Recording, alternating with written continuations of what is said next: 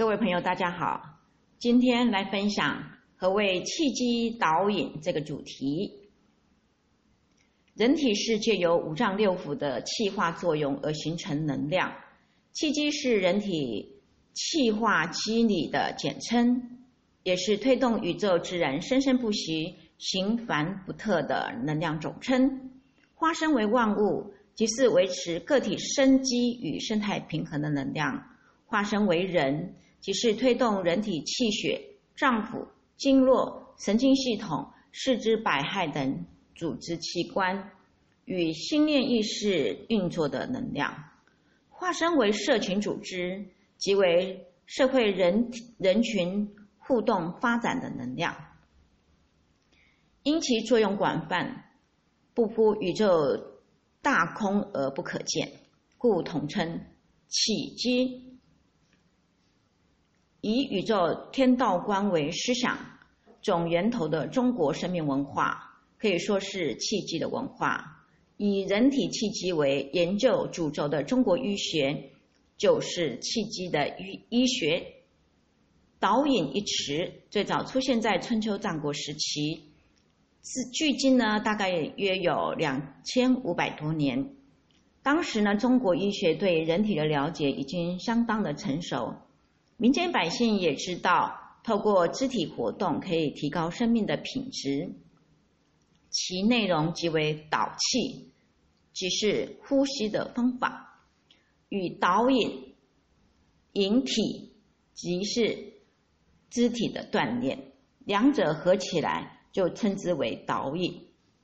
导引术经历了两千多年的演变，如长长江大河广纳历代武术、气功、丹道养生，乃至于禅宗思想，形成中国身体文化汪洋宏势的格局。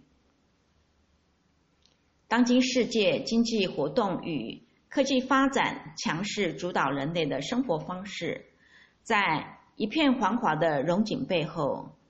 几个随手拈来的数据，却在在的提示我们，人类的处境其实充满着危机。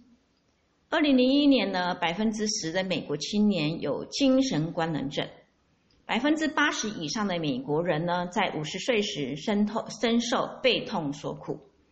二零零二年的台湾，每十分钟就有一个人罹患癌症，而更大的威胁又潜伏在许多我们。故意忽略的表象背后，电子时代，我们暴露在越来越多的人为辐射伤害之下，海洋、土地、天空已经受到严重的污染。更疯狂的自毁行为呢，却失控的继续往前冲。我们用基因改造动物、动植物。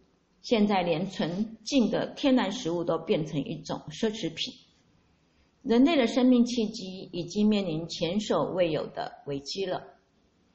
所以呢，其实呢，在早在二十世纪初，对于这股发展势力的反思就已经开始发动，就如同一九七七年以耗散结构理论获得当年诺贝尔化学奖的物理化学家。普里果金所言：当一个开放系统中的能量运动到达迫使原有的系统崩解的临界点的时候呢，相同的能量运动会促成系统化的进行新的连接，而将系统推向更高的进化层次。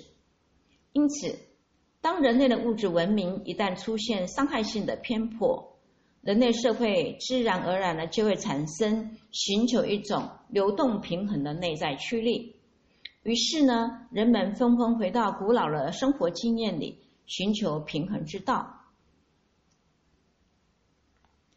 啊，闯入中国身体文化的旧时宫殿，在历史的烟尘掩映之下，有可看见呢其百官之富。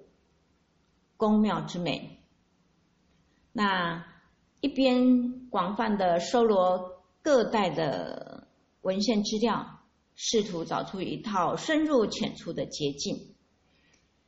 为了求其完备呢，那又一边用自己的身体来亲自来做体验。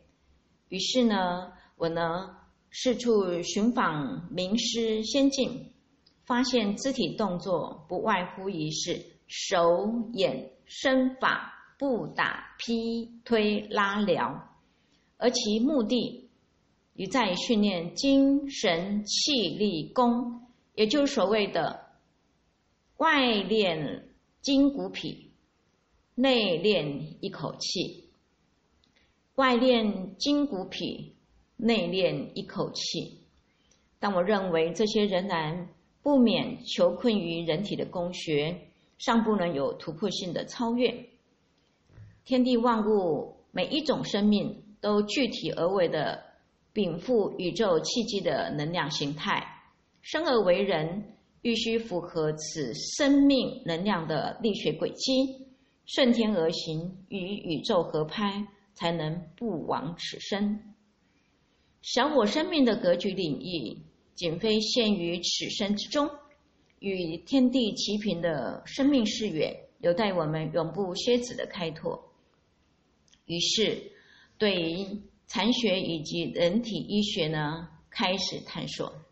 一方面以多位学养深厚的中医师学习，并且勤加览阅阅览东西方的医学著作，加上世俗生活因缘际会的内外历练，使我深深的了悟：练钱容易，练人难；练拳容易，练人难的真意，因而归纳出。凡人练其体，智者练其气，真人练其意，圣者练其心。再说一遍哦，凡人练其体，智者练其气，真人练其意，圣者练其心。那我仍然持续的深入内外内内外加权的拳术跟气功的锻炼。培养动静之主的灵敏度，以提升体悟的层次。天地是大宇宙，人体是小宇宙，而五脏六腑七字又是一个小小的宇宙。人体吸收大宇宙的资源，如阳光、空气、水以及五谷杂粮，经过五脏六腑的运化，最后又回归于天地。如此三位一体、循环运密的生化转化关系，就是人体机能乃至于人类社会得以永续发展的能量契机。这一种无形却作用深远的整体能量，如何固养与强化，是肢体活动的最高目标。随着参与大众足迹有成，身体意识渐趋成熟，那更进一步的广泛收罗两千多年来中国身体文化的呼吸、动作、意识锻炼的经验结晶，在考量功法的原子意义与实用效益的前提之下，溯其源流，考其古法，弃无存精，取其精义，并且进行。还原归纳。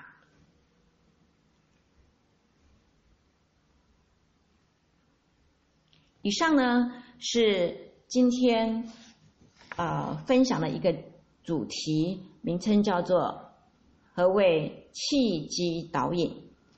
关于这一篇，呃，个人因为在练习太极拳以及练习气功养生这一块。